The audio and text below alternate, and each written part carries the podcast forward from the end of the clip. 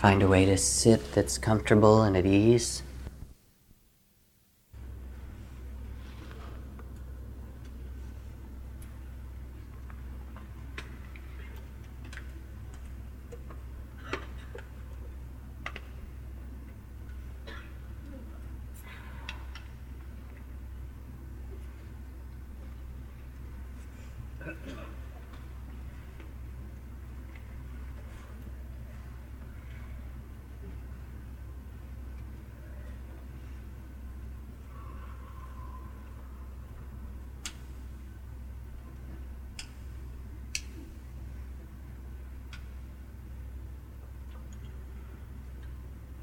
So again, let yourself sit in a way that's comfortable at ease. And as you listen, remember that uh, these teachings are really meant for your own reflection. So you can listen and see what rings true and what doesn't, which is fine, and what's useful and what's not. And that gives you a chance to let go of a lot of stuff and keep what's of value to you. Over the course of this summer, we are going back through a series of one of the most central teachings in the Buddhist tradition, which describe our true nature or Buddha nature, the awakened heart. And sometimes they're described as the innate perfections of our being, We've talked about the innate generosity and innate integrity and innate compassion, and so forth.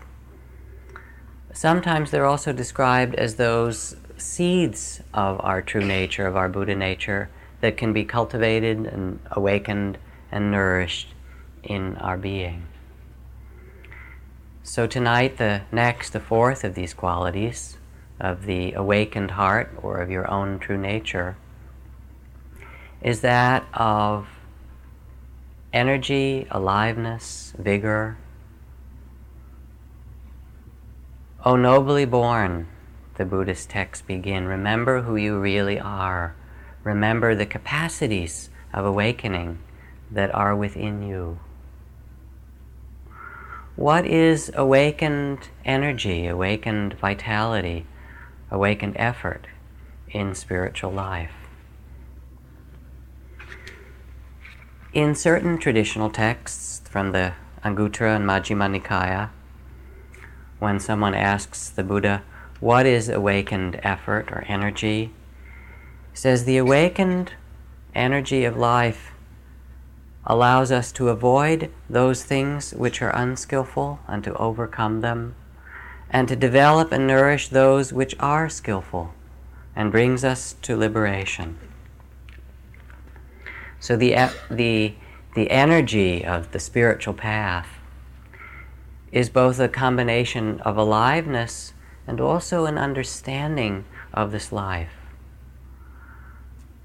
The ability in ourselves to release or let go of or relinquish greed, prejudice, hatred, aversion, possessiveness, jealousy, aggression, racism, exploitation, to know those for what they are, as the suffering that they are in this human life, as the seeds of suffering, and to let them go as they arise.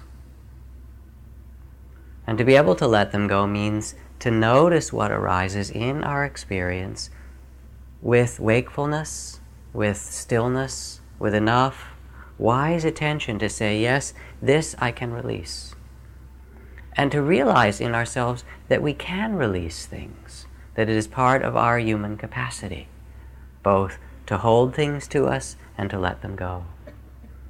And in releasing those moment by moment, to nourish or awaken or connect with those skillful qualities of heart and mind compassion, balance, loving kindness, flexibility, ease, mindfulness wisdom.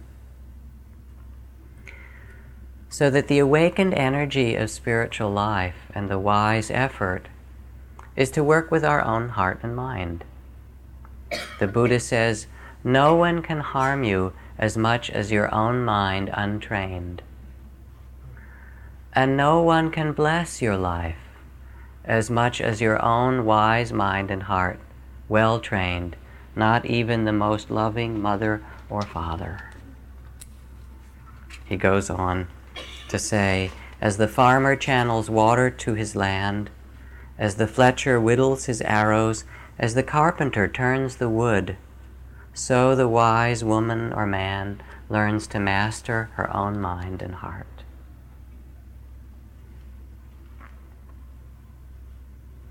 The quality of awakened energy is to use what presents itself in this life. Most of the time, you don't have a lot of choice about that, do you? You're going down the street and something presents itself. To use whatever presents itself to awaken to listen to it with that understanding that we have the capacity both to hold on and bring into the heart, nourish, or to release, to let go, to abandon. A story I told about a year ago, and I thought of it because getting ready in the next month to go back to the men's retreats in Mendocino, which are done in part with young men and sometimes with uh, young men who are coming out of the um, gangs in the inner cities or gone through very difficult times in the juvenile justice system. And one of these evenings in this retreat that is ritual and storytelling and drumming and initiation, there came to be a very heated discussion about guns and who had guns and who didn't and who had been violent in their life and why. And the room became very charged and racially very charged as well between different groups of people who were in the room men, Latino and Asian American and Middle Eastern and European American, and there was a there was a, a lot of um, fear. And in the midst of the heat of this discussion, one man stood up, middle-aged man, and he said, "When I was young, I was really inspired to go to Israel." Um, I thought the starting of the new country, it was in the you know, 1960s, I guess, was, was something I wanted to participate in, and I went to go and be there and wanted to be a citizen. But to join um, in the nation of Israel, you also have to agree to go in the army. And it had not been what I imagined, but I agreed to do so, and they trained me in different kinds of weapons and how to shoot automatic weapons and mortars and all of these things for the defense of the country. He said, and it's uh, if you don't know what it's like to hold a weapon in your hand and to shoot, um, it's not something. He looked around at this men, the men that you really want to learn in this life. He said, anyway, after I'd gone through all my training, I was assigned to a post um, in the north of Israel um, to defend the country against those who would come and shoot or harm the citizens. And there I was with a few other soldiers and our weapons. And one day I was sitting there, afraid of the enemies, the Palestinians, the Arabs around, whatever ideas I had, holding my gun. And I looked out across the hillside from our post, and all of a sudden a herd of goats came around the hillside and there was a, a little young girl, a 10 year old Palestinian girl, who was the goat herd. She didn't know I was sitting there. And I watched her, and after a time when the goats were eating on the hillside, all of a sudden she put out her arms and she began to dance just for herself and the sunlight on that hillside. And I looked at her dancing and I said, This is a Palestinian that I'm supposed to be defending the country against. And I began to weep, he said, and I realized that I cannot shoot her or her brothers or her parents or anyone else. And I put my gun down and I resigned from the army and I left to not return. And he said that was a moment that changed my life. And I tell this story in part because of the great suffering that's happening now in the Middle East, but also because it reminds us of what it means to learn anew in our life. We will each have situations that come regularly to us, difficulties.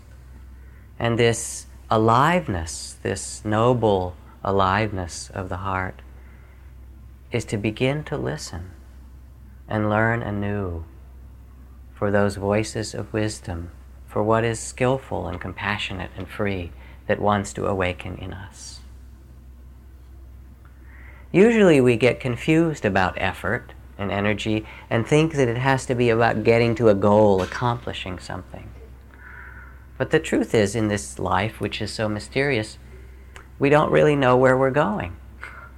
So it's pretty hard to set a goal. I mean, yes, there are certain goals that are useful to set, but in spiritual life, we don't even know where we are very well in most cases, not to speak of where we're going. Zen Master Dogen says, When you sit in a boat out in the ocean, the ocean looks round and no- nothing else. But the ocean is neither circular and round nor square. Its features are infinite in variety. It is like a palace. It is like a jewel. It only looks circular as far as you can see in that moment. All things are like this. So one day the Buddha was wandering in India with his monks, as the story is told, and he came upon a man who was a yogi who was standing as his ascetic practice on one leg to purify his karma. And the Buddha walked by, and the man said, Oh, you are a Buddha, blessed one, may I speak to you? Is this a wise way to practice? So there are all these kinds of ascetic practices and purifications people have done for thousands of years in India. And the Buddha said, For what purpose do you do this practice? And he said, I'm doing it to purify my karma. And the Buddha said, Well, how much karma have you purified? and the man said, Alas, I do not know. Then the Buddha said, Well, how much more do you have to purify? He said, Alas, blessed one, I do not know that. Well, he said, Well, how much karma do you have? the man said, This too I do not know. And the Buddha said, Put your foot down. and stand here on the earth, and I will teach you how to truly purify the heart, which is not standing on one leg, but rather standing where you are and receiving the experiences of life with wisdom. The perfection of effort, of energy, of liveness is not about ambition, but it's the perfection of our capacity to be present where we are. It is the energy to be alive and full, mindful it's called, but mindful really means a sacred presence, to be awake to life in this moment. Attention.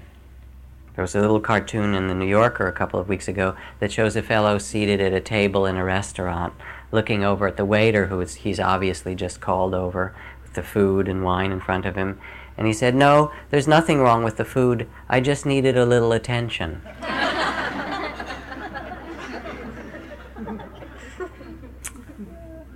Ninety percent of life, they say, is just showing up. And certainly in spiritual life, in marriage, in child rearing, in work, in meditation.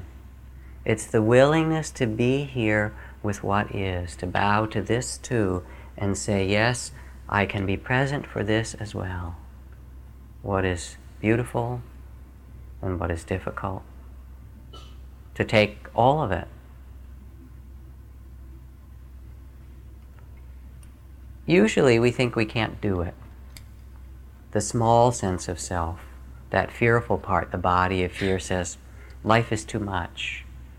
You know, or if I really give myself, if I let myself go in this life, I'll make a fool of myself. Zen Master Dogen put it this way he said, A Zen master's life is one continuous mistake. Willingness to be a fool. Or Winston Churchill, who wrote, I've eaten many of my words and found them very nurturing. to bring effort and energy to our spiritual life means a willingness to show up moment by moment for what is present in a wholehearted way. One can live at a low flame. Most people do, says Diane Ackerman, For some, life is an exercise in moderation, where the best china is saved for special occasions. But given something like death, what does it matter if one looks foolish now and then, or tries too hard, or cares too deeply? What really matters?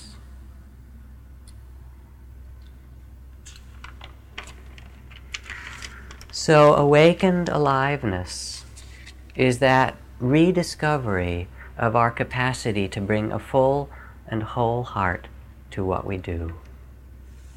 Carl Jung says the attainment of wholeness requires you to stake your whole being.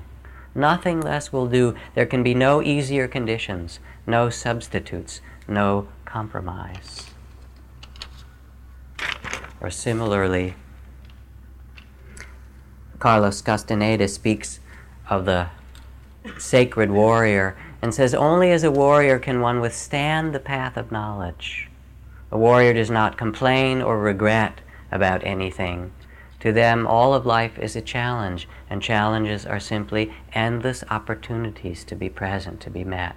The difference between a sacred warrior and an ordinary person is that an ordinary person takes everything as a blessing or a curse, whereas for a warrior, it is all a challenge.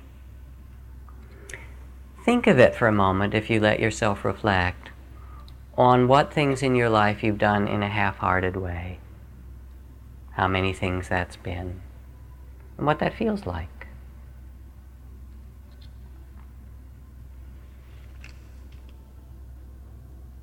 And then let yourself reflect or remember those times when you've given your full heart to whatever it was. Doesn't even matter. Doesn't matter how it comes out. But those things where you gave yourself fully and how that feels.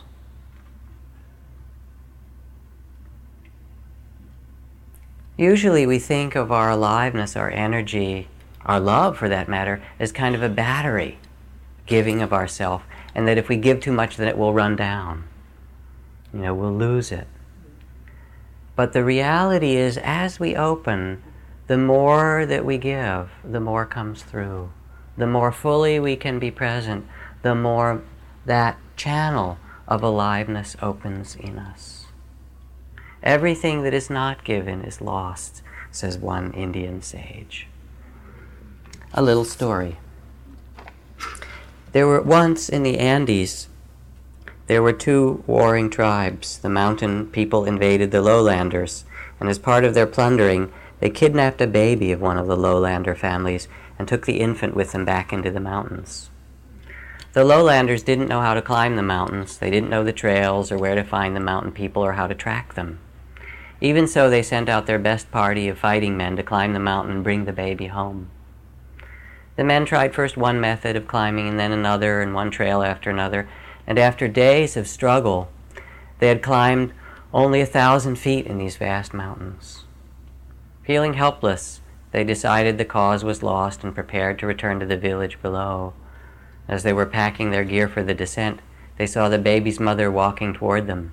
She was coming down the mountain that they hadn't figured out how to climb. Then they saw she had the baby strapped to her back. How could she have done that? One man greeted her and said, We couldn't climb this mountain. How could you do it when we, the strongest and most able men in the village, were unable? She shrugged her shoulders and said, it wasn't your baby. and yet they are all our children. When we look deeply, they are all our babies. And there is in us a love of giving ourselves to this life. So the wise or awakened energy is really that of courage to move beyond the body of fear and to give ourselves even in spite of insecurity. In fact, in the midst of insecurity, as Helen, said, Helen Keller says, life is either a daring adventure or nothing. In the midst of insecurity, to continue and say, Yes, I will be present in this moment for this person, this circumstance, as fully and wisely as I can.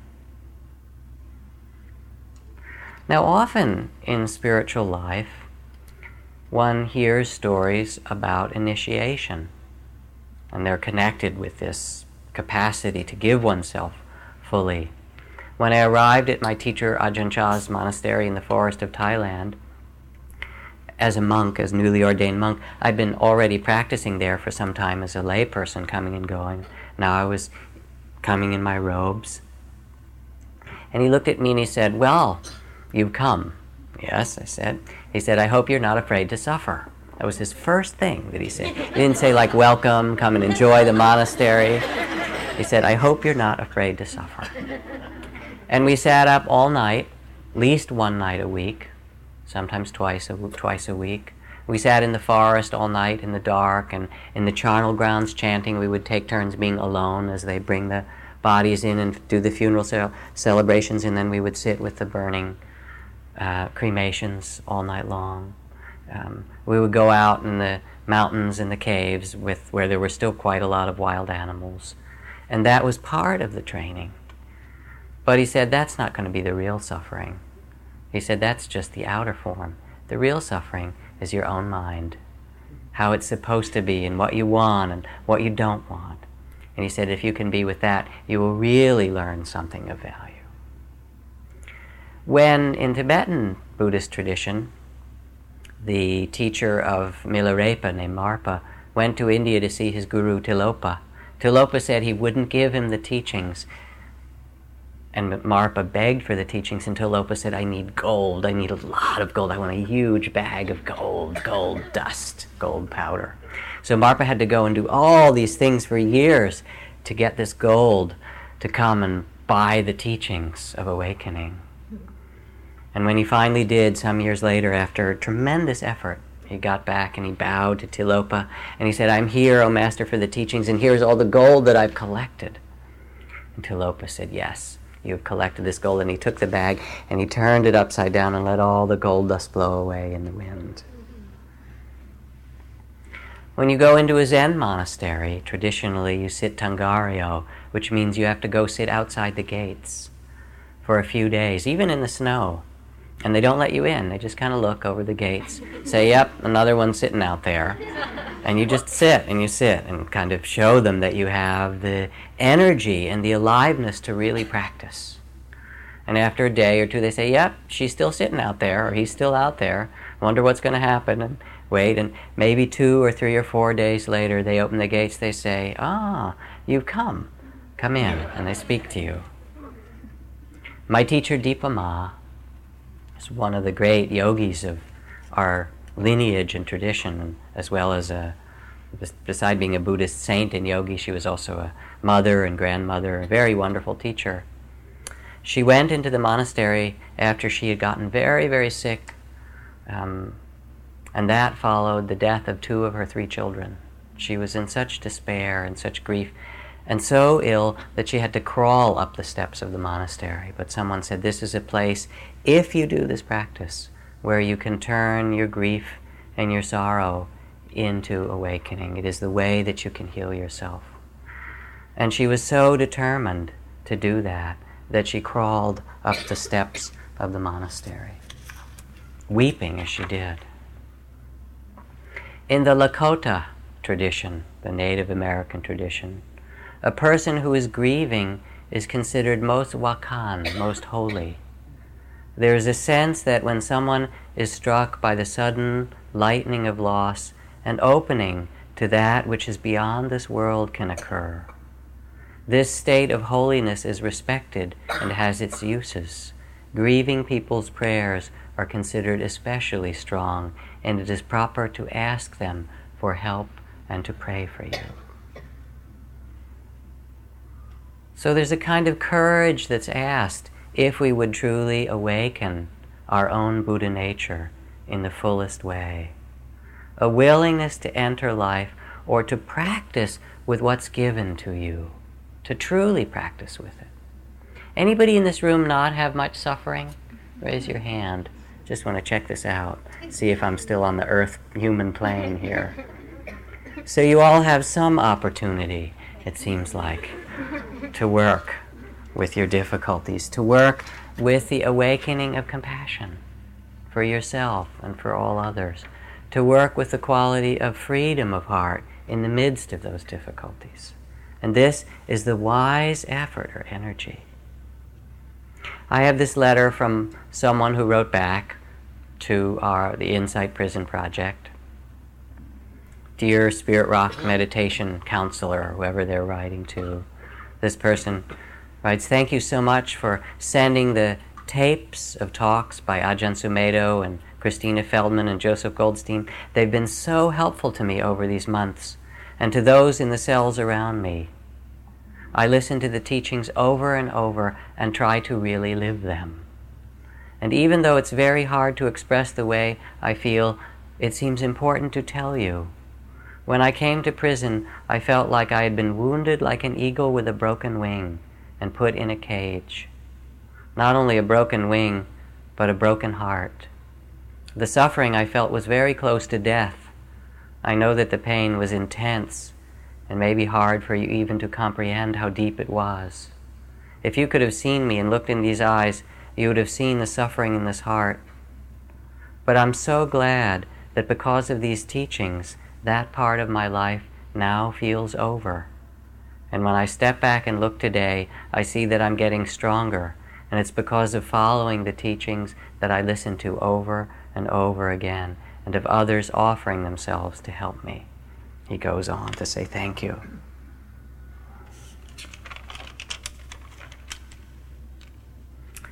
In the end, in spiritual practice, there is always a descent as well as an ascent. There's always a dark night. There's always periods of loss and difficulty. It is true for us all.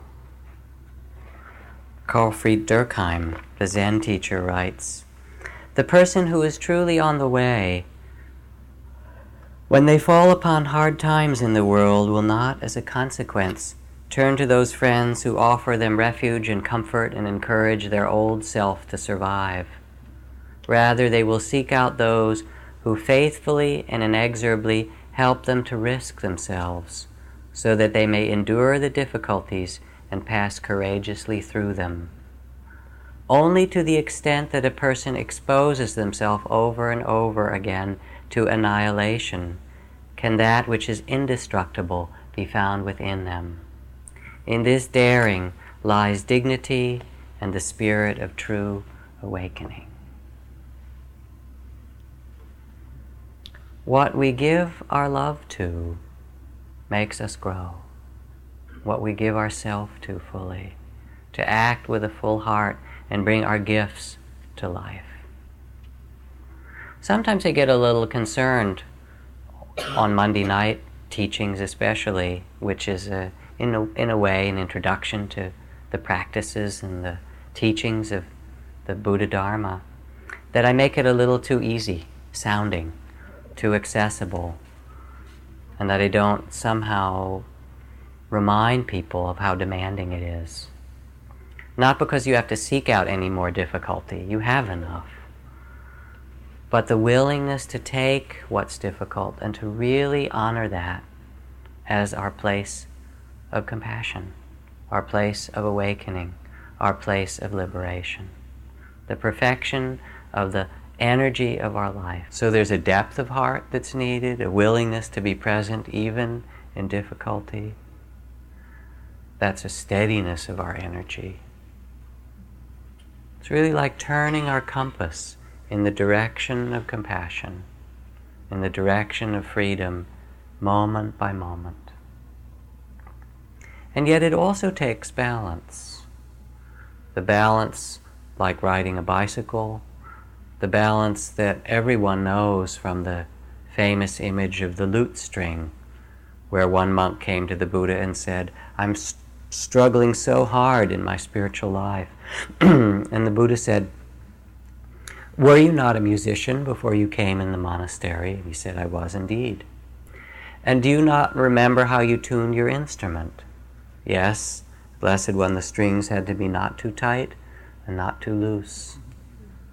And in the same way, the Buddha said, thus you should tune your heart in practice. Not too tight, not too loose, but to find that balance that allows you to be present moment after moment. mindful, awake. It's not so easy in these times. It is so busy, Western life that we live. The calendars, the palm pilots, the highways, the commitments and schedules and demands. The balance that we seek needs periods of stillness, times of meditation, walking in the woods, walking by the ocean, going on retreat, breathing in and out. We need periods of rest, every one of us. And wise effort, the wise energy of the heart, knows both when to stay present for the difficulties and when it's time for stillness. Earth is crammed with heaven, and every common bush afire with the divine. But only she who sees takes off her shoes. Poem from Elizabeth Barrett Browning. You have to take your shoes off to see and when you go in the temples in Japan and Tibet and Thailand, sometimes you find these tiny little doors. It's really strange. Why would they make such a little door in the temple? Maybe people were very small in the old days. And then you realize that they make the door so small so that you have to bow your head quite low to go into the holy place, into the temple. Arthur Schnabel, who was a grand and great pianist, says, The notes I handle no better than many other pianists, but the pauses between the notes, ah, that's where the art resides. So we need the space to meet what are called the impostors of triumph and loss and discover that they're just part of the game. We need the space of meditation, of breathing, walking in nature. I used to think in the beginning that what mattered was just a fierce kind of effort. And certainly there is a call for great effort, but it's not that kind of struggle. One Zen master received a new student at the monastery who came very ardent and said, I'm really willing to practice and give my all to it. How long will it take me to attain enlightenment? The master said, 10 years. The young man was shocked. What if I really give myself to it? I will struggle as much as, you know, work as hard as you say. How long then? He said, oh, well, I made a mistake. In your case, it will be 20 years. oh, no, no. Why did you say that? Why, why are you making it longer? I mean, how long, really, how long will it take? Oh, I'm sorry, 30 years in your case, come to think of it. So it's not that kind of effort. It is the courage to bow to what is and say, yes, this too. And to meet this life. Say, I can be present for this moment, and this, and this. For this being, for this sorrow, for this beauty. Make the mind open like the sky and the heart, the great heart of compassion. At its deepest level, in our own true nature, this quality of aliveness, energy, vitality is inherent. It is part of every cell of our being, of who we are, and it's completely trustworthy. For what moves the stars moves through us. And there are ways, so many times in this culture, when we've been cut off and closed down and afraid or ashamed or shut down, you know, too many multiple choice exams, right? And too many hours in front of a screen, maybe, in some of our lives. It's true. And something in us wants to dance and move and be full and alive, there is a gift that is given to you. And only you. You are the unique carrier of that gift. For there's no one else that has ever been born like you on this earth. Don't betray yourself, but learn to bring forth what is in you moment by moment. This from Pablo Casal. The answer to helplessness is not so very complicated. Anyone can do something for peace without having to jump into politics. Each one of us has inside a basic decency and goodness. If we listen to it and act on it and give ourselves to it, we are giving a great deal of what the world needs most of all. It's not complicated, but it takes your courage. It takes courage for a person to listen to their own goodness and then act upon it. Do we dare be ourselves? This is the question that counts.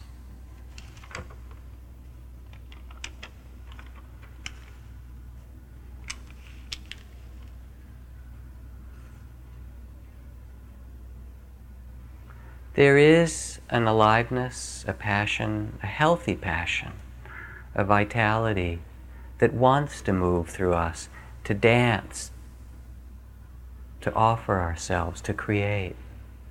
And it's as natural as the seasons, as natural as the summer that we're experiencing, these bright sunny days, and the things that grow in the seasons. And when we listen and find a rhythm and balance in our life, energy and aliveness turn into joy, connectedness. Enter each moment. Your lamp was lit from another lamp. All that's asked is gratitude for that. Feel the energy that moves through you as the energy of life itself.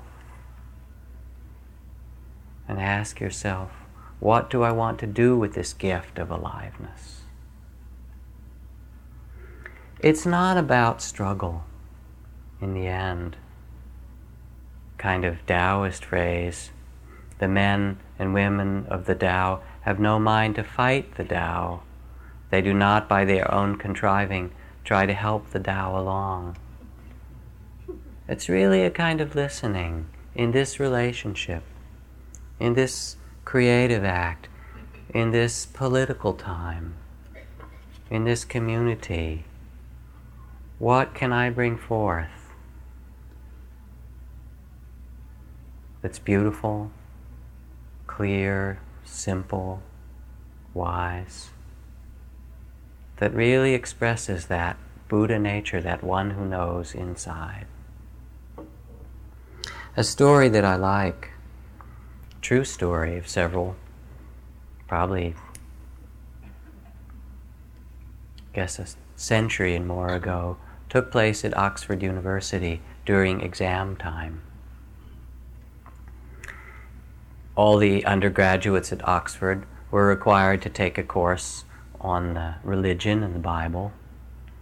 And the final essay exam, which was given in one of the great halls with the proctors and the exam papers put out, was to write an essay on the miracle of Christ turning water into wine.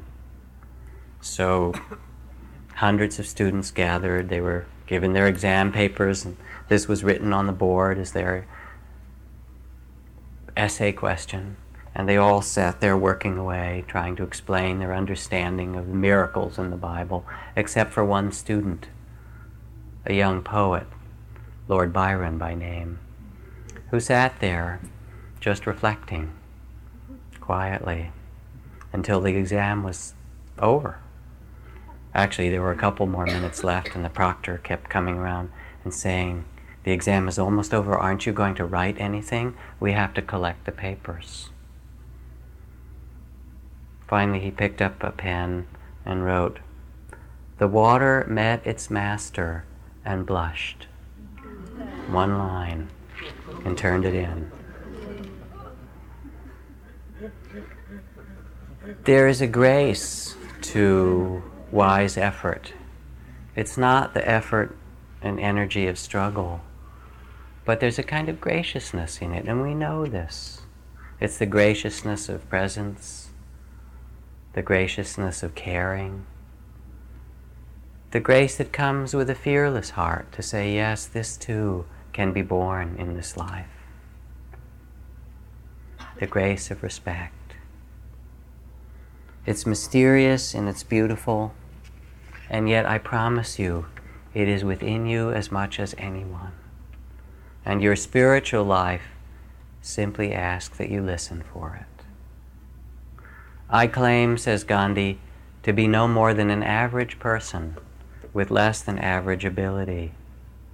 And yet I have not the shadow of a doubt that any man or woman can achieve what I have if he or she would make the same effort and cultivate the same hope and faith.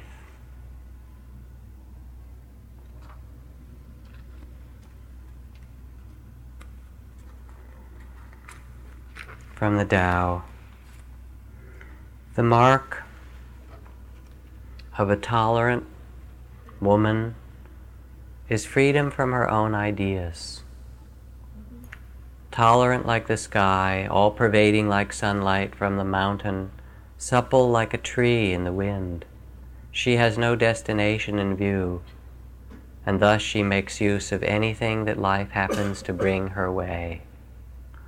Nothing is impossible for her because she has let go. She can greet each day and care for the people's welfare as a mother cares for her child. Let's sit for a moment.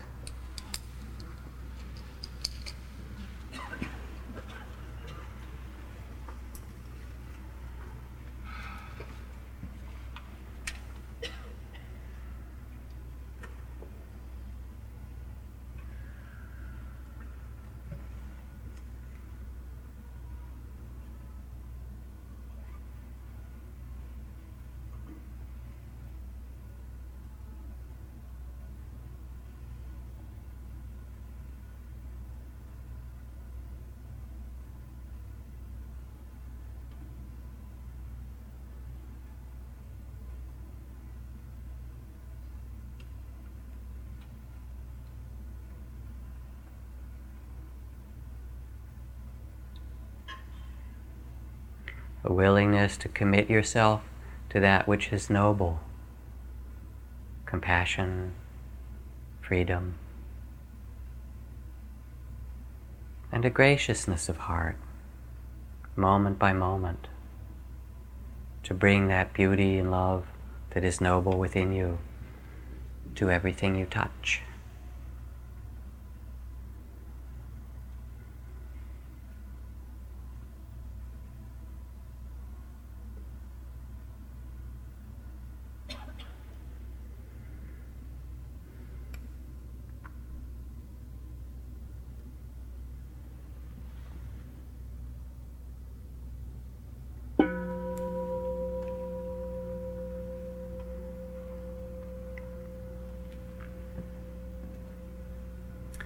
Just a moment, we'll do a chant and go out into the summer evening.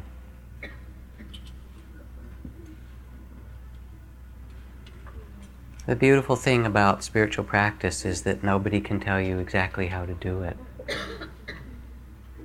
Nobody can tell us. We can hear words or read beautiful teachings, but in the end, it really is like braille, it's like feeling our own way finding that way which opens our own heart. I thank you for your kind attention, for your generosity in coming. Let us do a very simple chant before we go. In India, when you greet a person, put your hands together and bow to them with the greeting Namaste which means I honor the divine within you. Or maybe a better translation is I see you, I see who you really are. The root of the word namaste is the Sanskrit word namo, which means to bow to or honor. So I'd like us to chant namo nine times. And as you do, you can sense what you would bow to in yourself, in those you love, in the places in the world that ask for your prayers, whatever you would offer your bow to. And then we'll go out into the evening.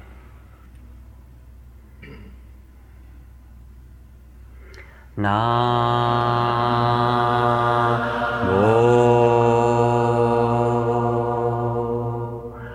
Add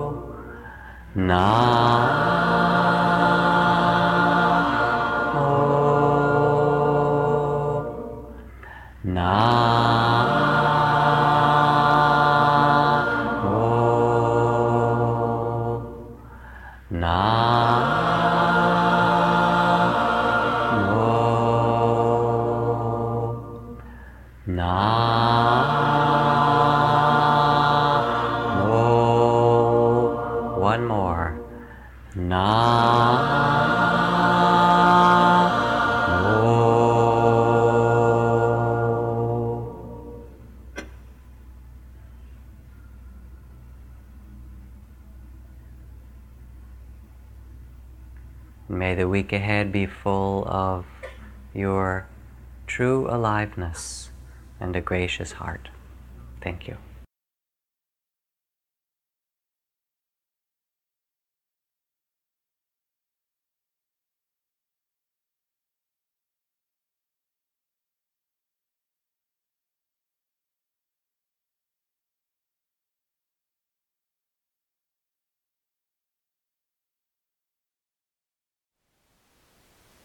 Thank you for listening. To learn how you can support the teachers and Dharma Seed, please visit dharmaseed.org slash donate.